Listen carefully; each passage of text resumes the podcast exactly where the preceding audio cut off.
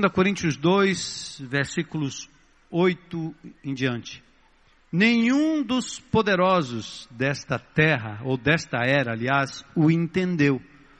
Pois se o tivesse entendido, não teriam crucificado o Senhor da glória. Todavia, como está escrito, olho nenhum viu, ouvido nenhum ouviu, mente nenhuma imaginou o que Deus preparou para quem? Para aqueles que o amam. Mas Deus o revelou a nós por meio do Espírito. O Espírito sonda todas as coisas, até mesmo as coisas mais profundas de Deus. Pois quem conhece os pensamentos do homem a não ser o Espírito do homem que nele está? Da mesma forma, ninguém conhece os pensamentos de Deus a não ser o Espírito de Deus. Nós, porém, não recebemos o Espírito do mundo, mas o Espírito procedente de Deus, para que entendamos as coisas de, que Deus nos tem dado gratuitamente. Delas também falamos. Não com palavras ensinadas pela sabedoria humana, mas com palavras ensinadas pelo Espírito, interpretando verdades espirituais para os que são espirituais. Ora, quem não tem o Espírito, não aceita as coisas que vêm do Espírito de Deus, pois lhe são o quê? Loucura. E não é capaz de entendê-las, porque elas são discernidas espiritualmente, compreendidas espiritualmente.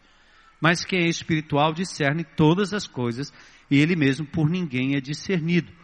Pois, quem conheceu a mente do Senhor para que possa instruí-lo? Mas nós, nós, porém, temos a mente de Cristo.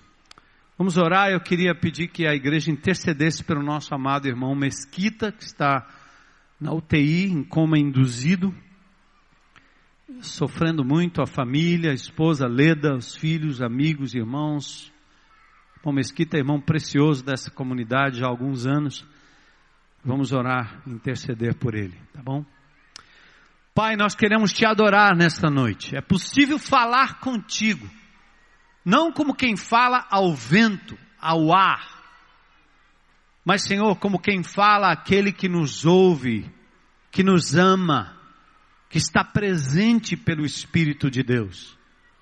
Louvado seja o teu nome no meio desta congregação, deste povo que te busca, que te ama, que te procura a cada dia, Senhor, e que se reúne aqui em teu nome a cada final de semana. Hoje nós queremos, como igreja, estender, Senhor, nossas orações, como um pedido, um clamor pelo irmão Mesquita. Misericórdia do teu servo, Senhor. Cura-o, restaura-o, Senhor. Recobra a sua vida. Traz ele de volta desse coma, Senhor. Para a glória do teu nome. E dá à família consolo, conforto, Senhor qualquer que seja a tua vontade para a vida do teu servo. Senhor, tu o conheces melhor do que nós. Sabes os propósitos que o Senhor tem para a vida dele. Assim como Mesquita pedimos nesta noite por muitos outros que agora vêm à nossa mente, Senhor. Amigos, parentes, pessoas passando por situações terríveis de depressão, de doenças, Senhor, não diagnosticadas ou doenças diagnosticadas. Eu não posso citar todos os nomes, mas o Senhor agora pode ler o pensamento de cada um, Senhor. E nós clamamos no poder do Teu Espírito, em nome de Jesus. Ministra cura, restauração, consolo, Senhor. Perseverança, esperança para a vida daqueles que estão ao redor destes que sofrem cura, Senhor, para aqueles que sofrem hoje. Pai, muito obrigado pela tua presença no nosso meio. Fala conosco, continua falando conosco. É o que te pedimos em nome de Jesus. Amém. Podem sentar. Que esse texto, basicamente, o apóstolo Paulo está preocupado em mostrar à igreja de Corinto que a relação entre o homem e Deus é uma relação estrita de comunicação. Assim, como qualquer ser humano. Se você se aproxima da pessoa e não faz gesto algum, ou não abre a boca, não diz nada, se não há comunicação entre dois seres, nada acontece, não há relacionamento. E de alguma forma o apóstolo Paulo está tentando dizer e mostrar que o cristianismo não é uma filosofia vã, humana, articulada e criada pela mente humana. Como disse a vocês na semana passada, Paulo conhecia muito da filosofia helenista, filosofia grega. Ele era formado nisso. Paulo era expert em judaísmo. Ele foi criado na escola do rabino Gamaliel. Paulo não era um indivíduo qualquer. Ele era um catedrático da filosofia, do judaísmo conhecia muito bem a cultura romana, inclusive a lei romana. Paulo articula as leis romanas de uma forma muito precisa. Ele usa, por exemplo, na sua epístola, sua carta aos romanos, termos forênsicos, jurídicos. Paulo fala de imputação da pena, do pecado. Então ele, ele é uma pessoa muito inteligente. E como eu disse, ele, ele foi a Atenas, discutiu com os atenienses, falou dos seus filósofos, tocou em, em frases filosóficas dos epicureus, versados no prazer como o bem maior do homem, nos estoicos, a razão, a virtude como o ser, aliás, o bem maior dos seres humanos. Paulo espertamente falou em Atenas dessa forma. Inclusive, disse aos atenienses que eles eram até religiosos, porque eles tinham estatuetas para cada um dos deuses, e até uma ao Deus desconhecido. Porque, como todo relativista, ele não gosta de desagradar ninguém, então, para não desagradar, criaram um, uma, uma espécie de monumento e deram lá o nome ao Deus desconhecido. Quer dizer, se aparecer algum outro Deus novo aí, é esse. Pronto, assim a gente não desagrada ninguém. E Paulo não combate os atenienses, mas ele dialoga com eles, até os elogia.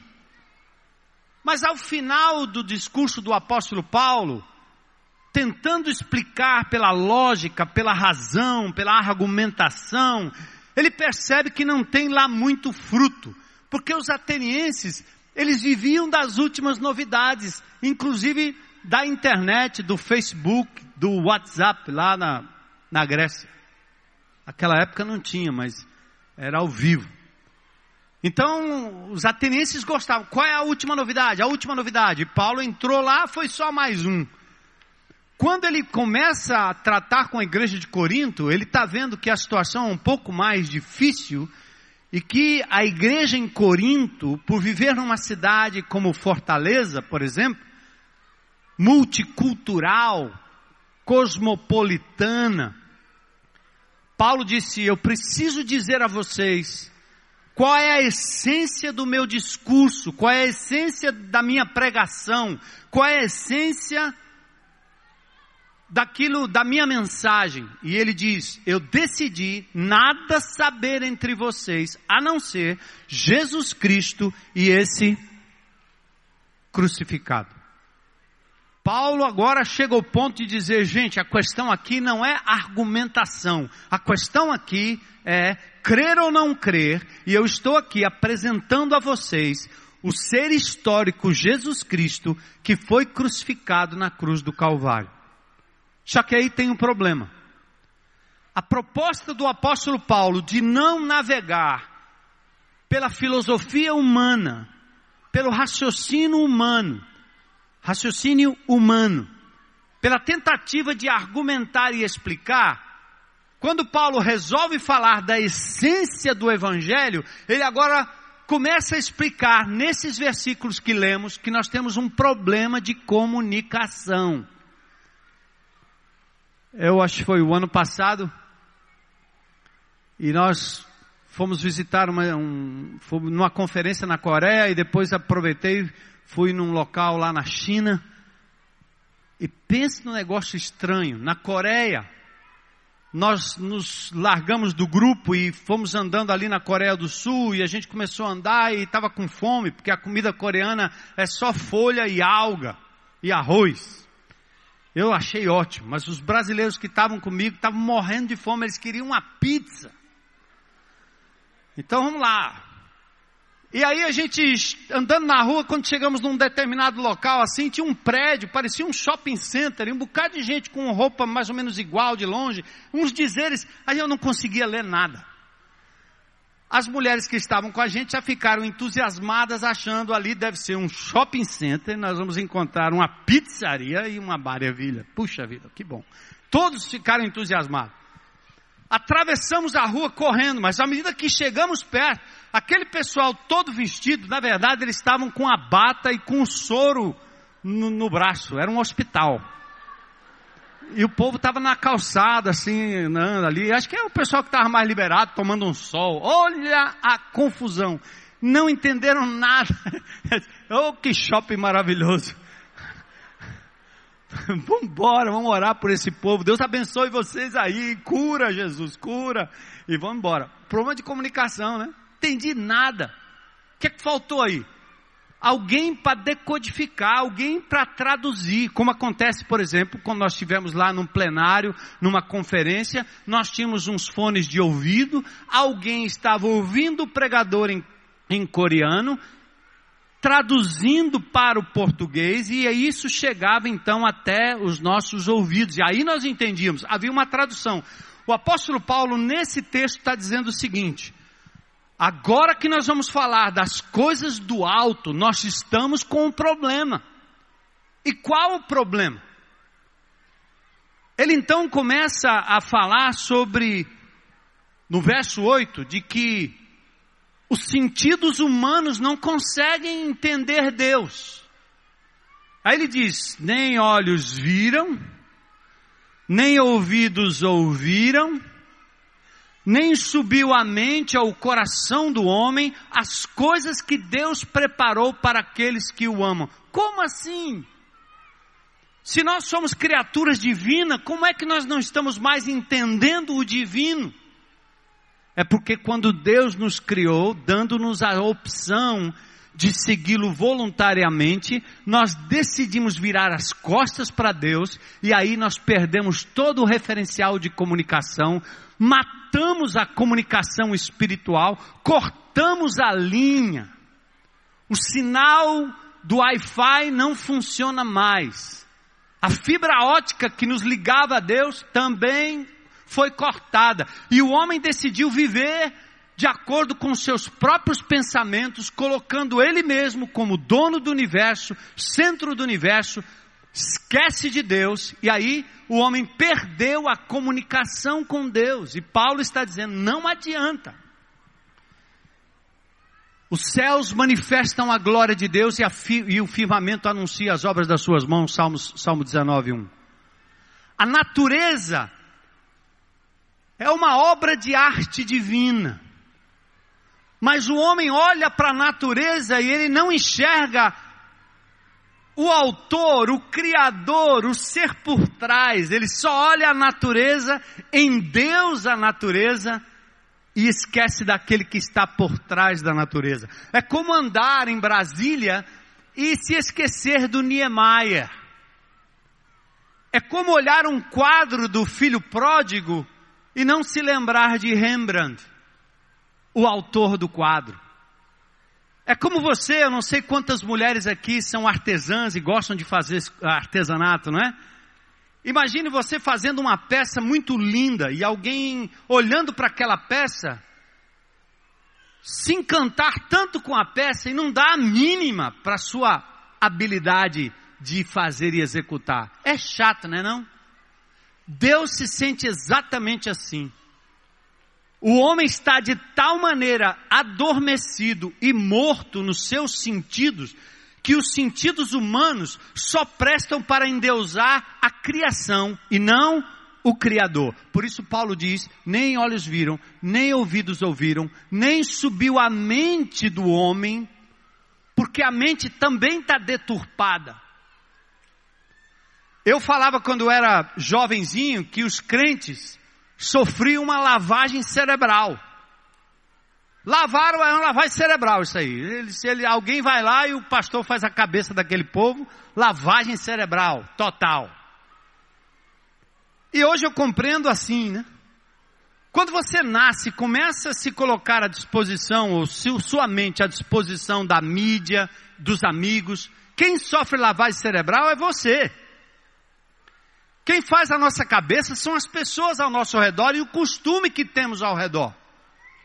A cocaína, o crack, a cachaça, a bebida, a cerveja, a comida gordurosa, açucarada, tudo isso aí é gente fazendo a sua cabeça. E fez de tal maneira que você não consegue fazer um menino cearense comer uma folha. Porque o pai fez a cabeça, o avô fez a cabeça, a família fez a cabeça, desde pequeno. Ele, dete, ele não sabe nem que tem sabor. Se botar açúcar e ele fechar os olhos, ele come e diz que é bom. É ou não é? Moda é a cabeça. O que você compra. Você tem um, um smartphone hoje, amanhã você tem que trocar porque não presta mais. Estão fazendo a tua cabeça para comprar um melhor, mais caro, mais moderno, mais. Você não usa 5% do que aquele aparelho pode realmente fazer. Você nem precisa disso, mas alguém está fazendo a sua cabeça. Desde pequeno. Então o apóstolo Paulo está dizendo assim: a cabeça, a mente do ser humano não consegue captar as coisas de Deus porque ela foi deturpada. Ela foi trabalhada, bloqueada para não entender a palavra de Deus. Mente nenhuma imaginou, no verso 9. Mente que abriga o raciocínio, a consciência, as emoções. Mente humana não é capaz de imaginar, nem conceber, nem decifrar, nem aceitar a verdade divina. O que ele diz é: Eu fiz por onde? É ou não é? Você trabalha, você estuda, você conquista, você ganha coisas, e no final, quem leva o crédito? Você. Você diz: Eu fiz por onde? Você não é capaz de compreender que o seu fôlego, que o seu sangue, que o seu coração que bate, depende de um princípio divino que foi colocado em você a partir do nascimento pelo Criador de todas as coisas. A Bíblia diz que Ele sustenta todas as coisas pela palavra do seu poder. Mas você diz, eu fiz por onde?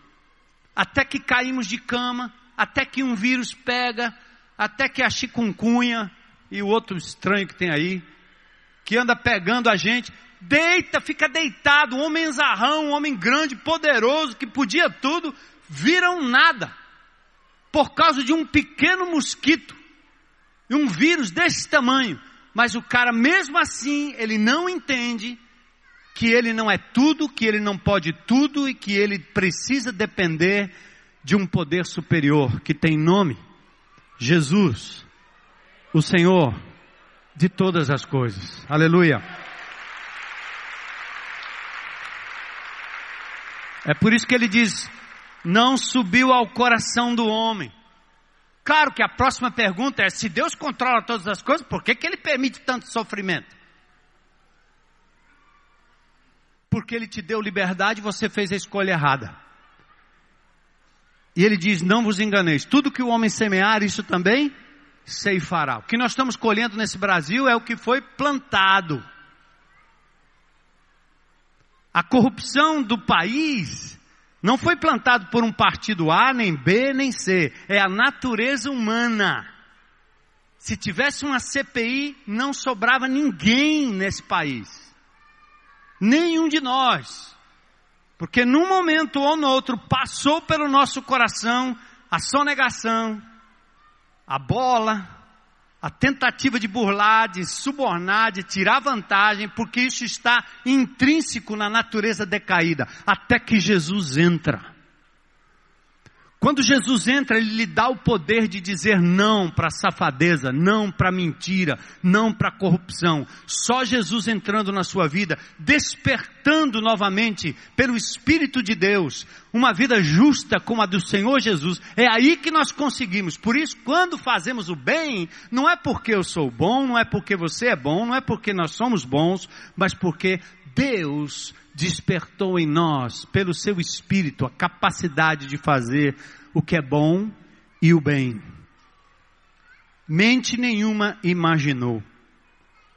Por isso a mente humana precisa da ajuda de Deus. Será que então está tudo perdido? Claro que não. O texto do verso 8 diz: Deus nos revelou pelo seu Espírito. Deus preparou para aqueles que o amam as revelações e os mistérios divinos. Por isso, irmão, irmã em Cristo, você deve se sentir privilegiado, privilegiada, privilegiados, porque um dia o Espírito Santo de Deus abriu seus olhos, abriu seu entendimento, como abriu o meu, para compreender as coisas do Espírito e nos religar de novo ao Criador nem tudo está perdido. O plano divino resgata a nossa capacidade de ver. Na semana passada eu toquei aqui em três tipos de espíritos. Primeiro, o espírito humano. É o meu fôlego de vida, minha capacidade de pensar, de respirar. É aquele princípio ativo que faz com que esse corpo se mova, se mexa, se equilibre.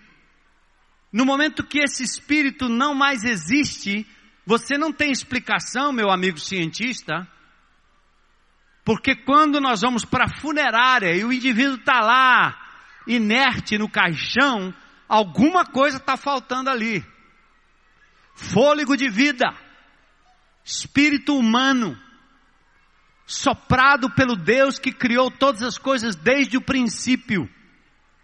Esse mesmo Espírito que se foi quando Jesus Cristo na cruz do Calvário, ao experimentar a morte, diz: Em tuas mãos, ó Pai, entrego o meu espírito, e ele falece. Esse mesmo espírito lhe é devolvido na ressurreição, e ele se apresenta novamente aos seus discípulos com um corpo glorificado. É esse mesmo espírito que o apóstolo Paulo está falando aqui, o espírito humano. Deus não nas revelou. Quem conhece as coisas do homem senão o espírito do homem? É a nossa mente, nosso raciocínio, nossa vontade. Desligada de Deus. Aí Paulo fala de um outro espírito no verso 12. Nós, porém, não recebemos o espírito do mundo. Eu expliquei na semana passada. Talvez esse seja o espírito maligno, diabólico, esses espíritos que andam por aí vagueando, que a turma chama no espiritismo de espíritos familiares.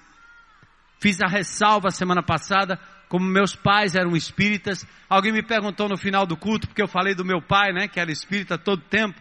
Eu me converti, fui para casa e por um ato de obediência a ele, eu queria ir para o ministério pastoral e meu pai disse: Deixe de besteira, seu moleque, isso aí não, não vale nada.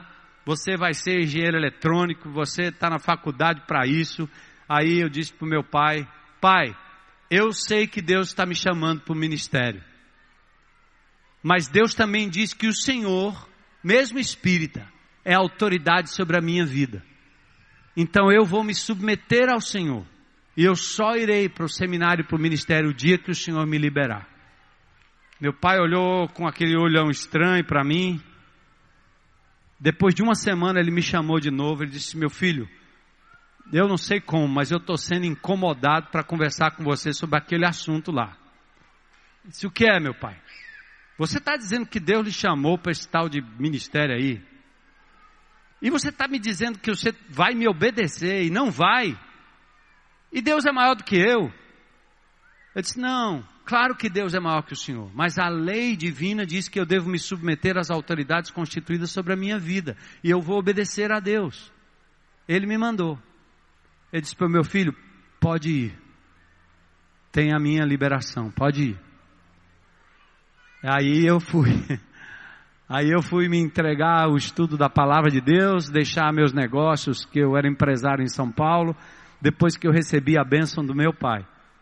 Poucos dias depois ele me chamou, nós estávamos sentados à mesa conversando. Eu falei para ele de Jesus e ele entregou a vida dele a Jesus. Glória a Deus, meu pai se converteu. A Cristo.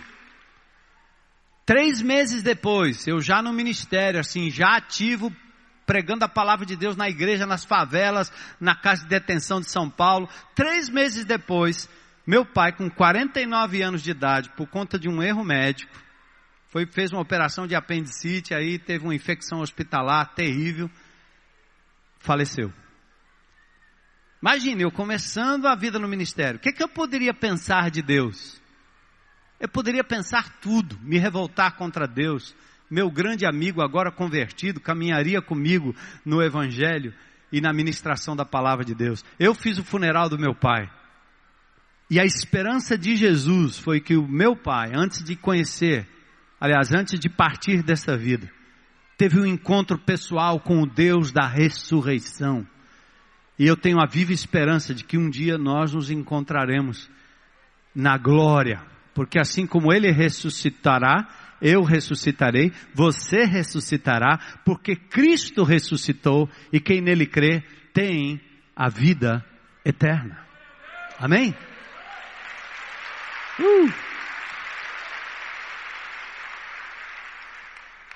Espírito humano e o espírito do mundo. O espírito do mundo é esse espírito maligno que vaga por aí, que encarna em pessoas, que faz com que você fique vendo coisas à noite, alucinações, imagens, que lhe oprime, que lhe joga dentro da rede, que lhe massacra, que cura você de forma miraculosa, porque um demônio se submete ao outro.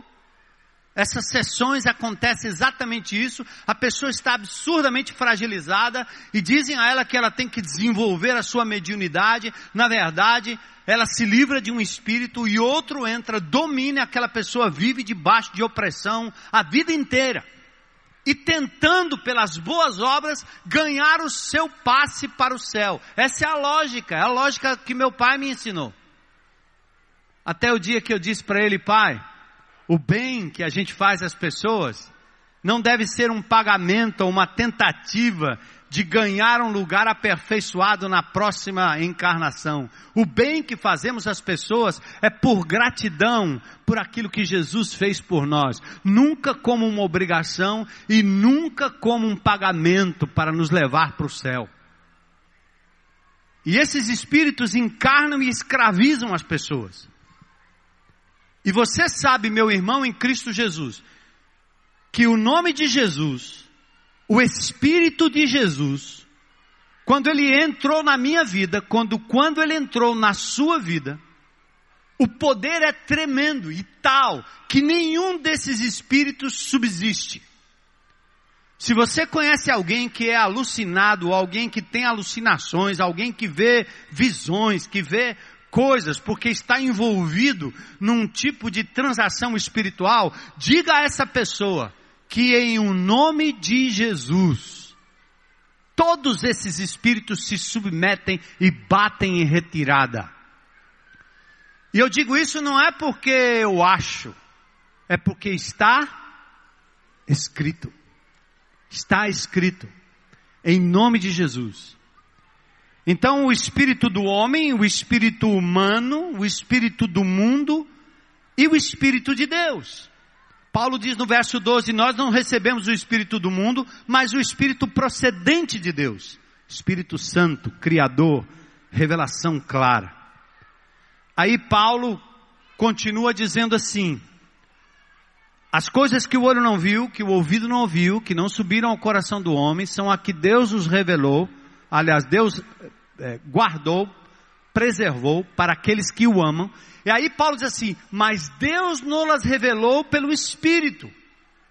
Ou seja, todos os mistérios do Criador, tentando religar o ser humano ao Criador, tentando levar o homem de volta à sintonia com aquele que o criou, fazendo com que nós pudéssemos funcionar da forma correta, porque nós desgraçamos com o nosso corpo, com nossas emoções, acabamos com os nossos relacionamentos, arrebentamos com a natureza, e todo mundo acha que essa é uma questão cultural, é uma questão de educação. Não, é uma questão espiritual. Você é como um, um tablet. Sabe o que é tablet, esses negócios aí? Tablet é como um, um computador que você entrega na mão de um índio no meio da Amazônia. Quando ele não sabe como aquilo funciona, porque ele nem pode ler e ele nem sabe o que fazer com aquilo, ele pega o computador, ele vai colocar dentro de um tacho fervendo para comer mais tarde. Ou ele vai pisar em cima e arrancar todas as teclas, ou olhar naquele vidro e usar como espelho. Sabe por quê? O manual está lá, ele não viu o manual. Aí ele pega aquele objeto, ele arrebenta com aquele objeto, ele não sabe usar. Até que alguém chega lá, traduz o manual do smartphone, ou do tablet, ou do computador na língua dele, certo? Aí ele vai ler. Quando ele começa a ler, ele diz: Caramba, o que eu fiz com o computador? Se ele tiver outro, ele vai dizer: agora eu estou entendendo para que serve. E ele vai começar a utilizar da forma correta, porque ele leu o manual. Sabe por que o ser humano está como está?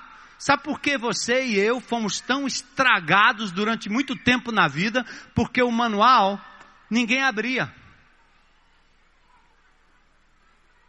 Quando alguém dizia você precisa de ajuda, diga peça para o santo.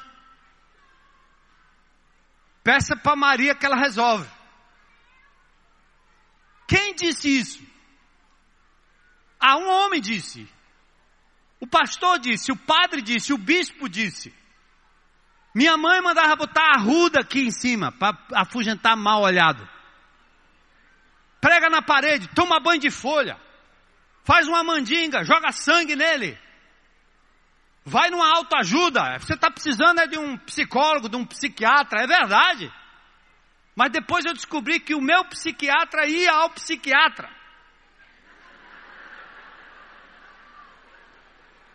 Ele pode indicar o caminho, ele pode me ajudar. Mas enfim, nenhuma ciência humana pode prescindir do que, gente? Da palavra de Deus.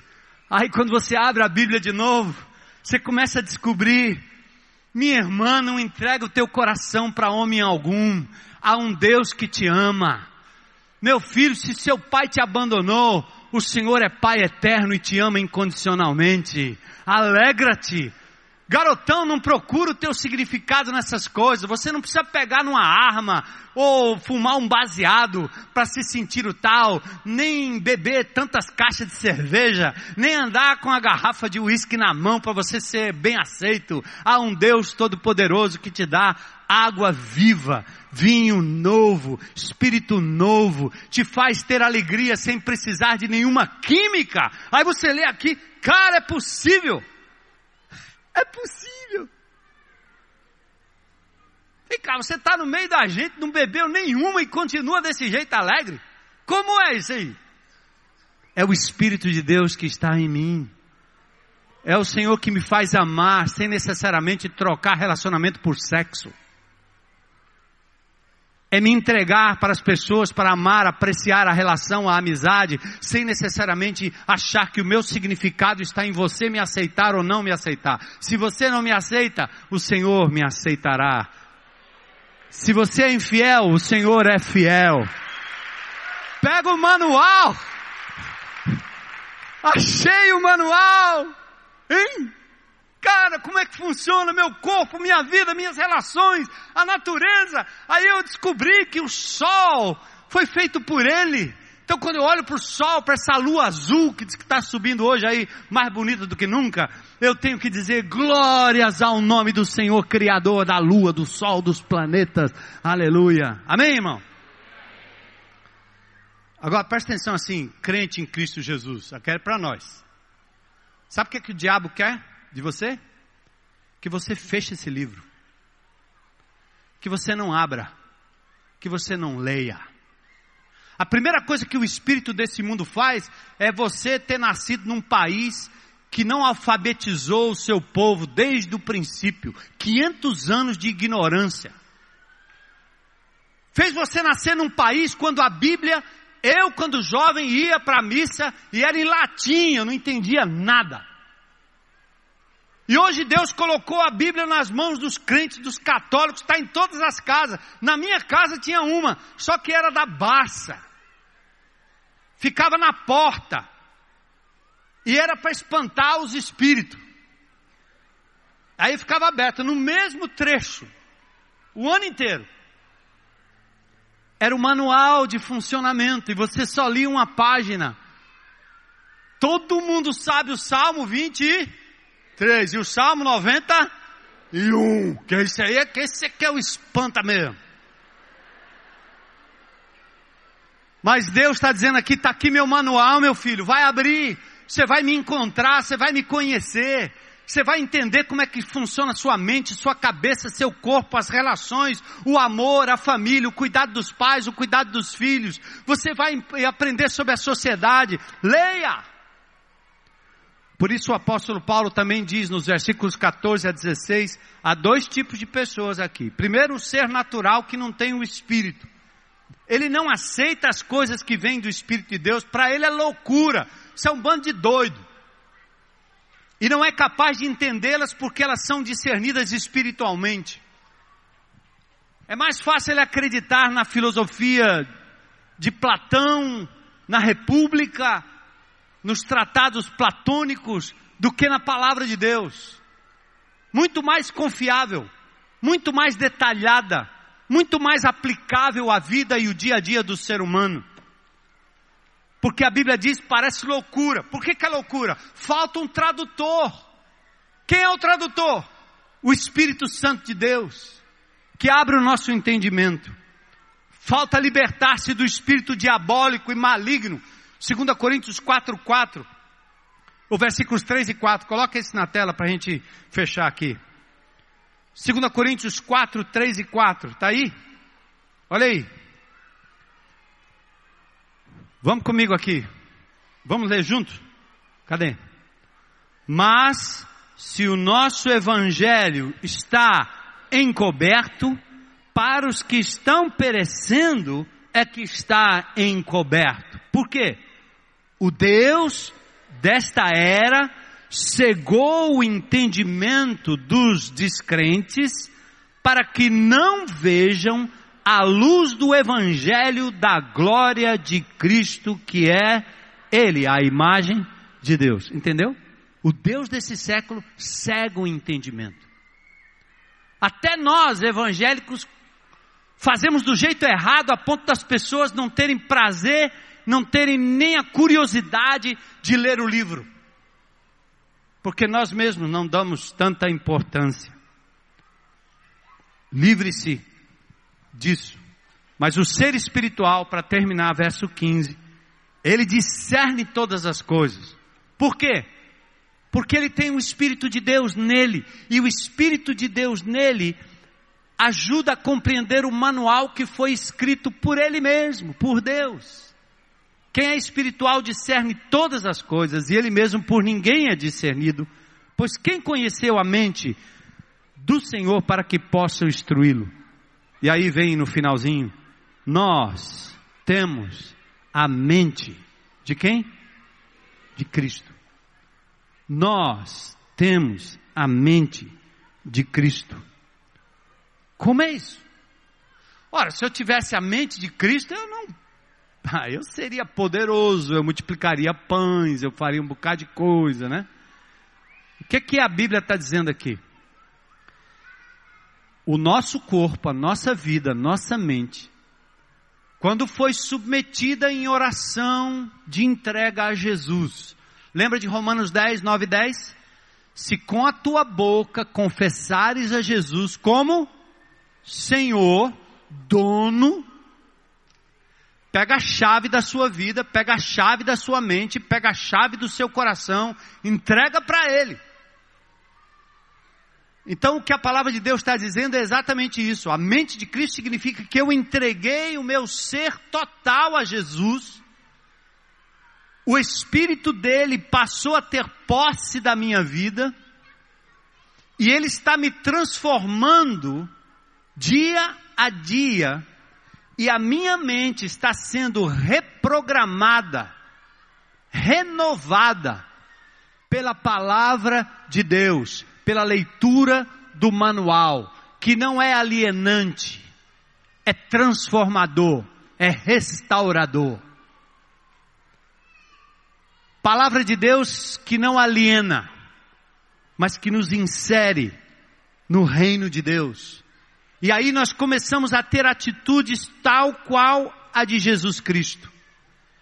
Para a renovação da mente, deixe-me ler um versículo, Romanos 12 que é bem conhecido também, 1 e 2.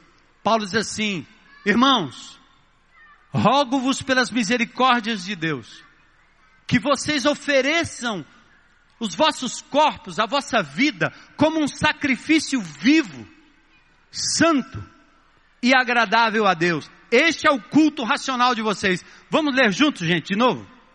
Portanto, irmãos, rogo-lhes pelas misericórdias de Deus, que ofereçam, ou se ofereçam, perdão, em sacrifício vivo, santo e agradável a Deus. Este é o culto racional de vocês, culto lógico. E aí, olha aí, o verso 2: Não se amoldem ao padrão deste mundo, mas transformem-se pela renovação da sua mente para que sejam capazes de experimentar e comprovar a boa, agradável e perfeita vontade de Deus. oh, gente, o manual lido e quando a coisa começa a funcionar direito, Papai é papai de verdade, mamãe é mamãe de verdade, filho é filho de verdade, patrão é patrão de verdade, empregado é empregado de verdade, cidadão é cidadão de verdade. O trato com a vida, com a natureza, com as pessoas, o, a alegria em dar mais do que receber, o amor que procura o bem-estar do outro, essas coisas começam a entrar na nossa vida de uma forma tão poderosa, tão natural. Cristo em nós a esperança da glória. Amém? Nem olhos viram, nem ouvidos ouviram, nem subiu a mente ao coração do homem as coisas que Deus preparou para aqueles que o amam. Mas Deus tem nos revelado pelo Espírito Santo de Deus que está em cada um de nós. Amém? Não abandonem a palavra.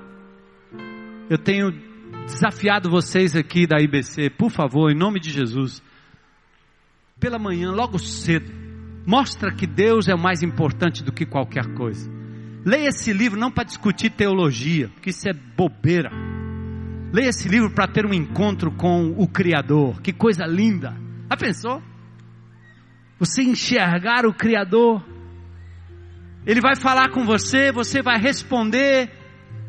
Cada dia que seja um versículo, que seja um capítulo, que seja um livro, não interessa, mas não deixem de meditar nessa lei dia e noite.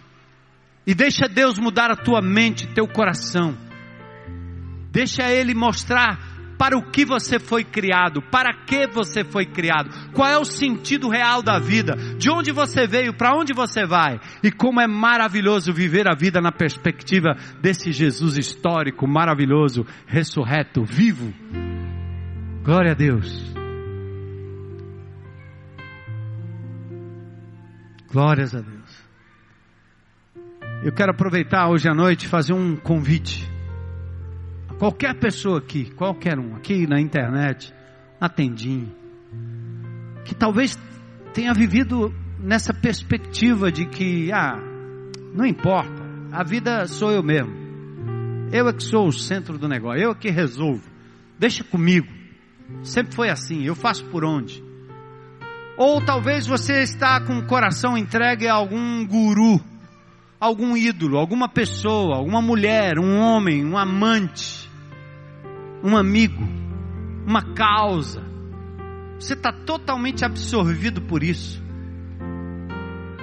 cultuando sua intelectualidade, cultuando o saber filosófico, num estoicismo pós-moderno. Você precisa de uma esperança cravada na história, na verdade, e essa esperança chama-se Jesus Cristo.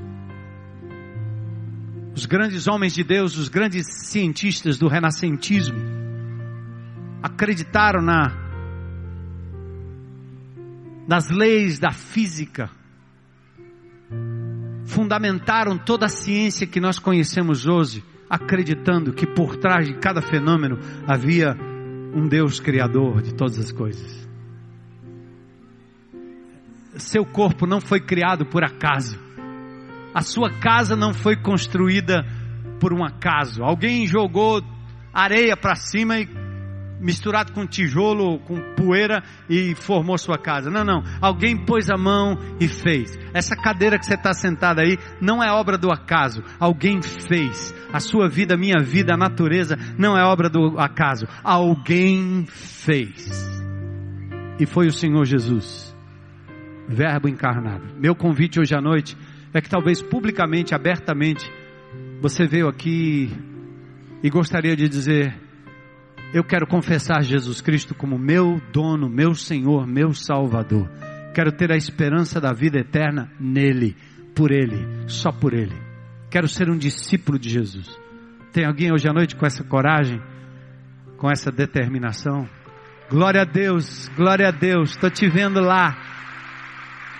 Estou te vendo lá. Glória a Deus. Mais alguém? Amém, amém, amém, amém, amém. Amém. Vamos aplaudir o Senhor, igreja.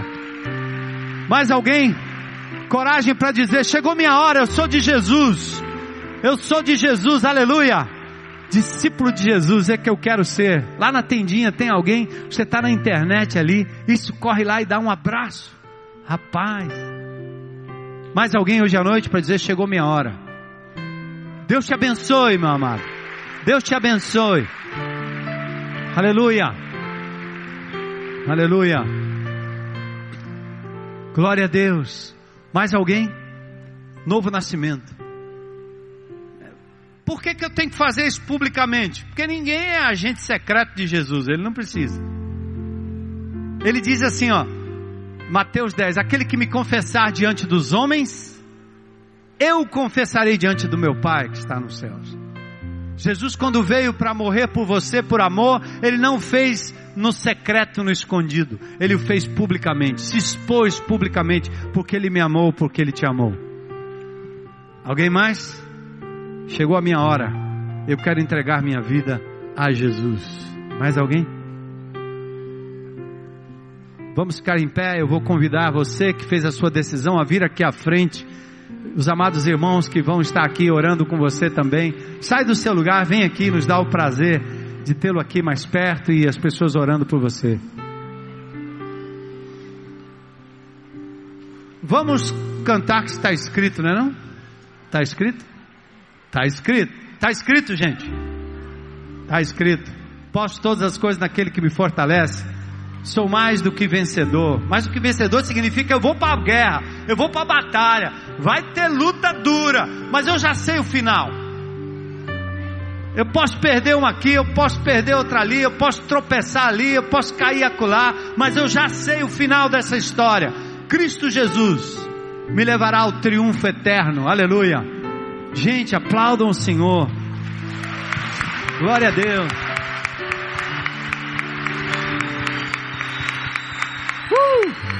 Eu quero que Jesus seja Senhor dos meus amigos, dos meus vizinhos, como eu queria que Ele fosse do meu Pai. Eu olho para os meus vizinhos, para as pessoas que eu tenho relacionamento, às vezes confiando numa estatueta, confiando na pessoa errada. Eu digo, não é que essa pessoa não presta, mas ela não é Jesus. Não é que essa pessoa não tenha crédito, é que ela não ressuscitou. Então dá uma angústia, né? E a gente quer falar de Jesus para as outras pessoas. Que maravilha o mistério de Deus revelado. Nem olhos viram, nem ouvidos ouviram.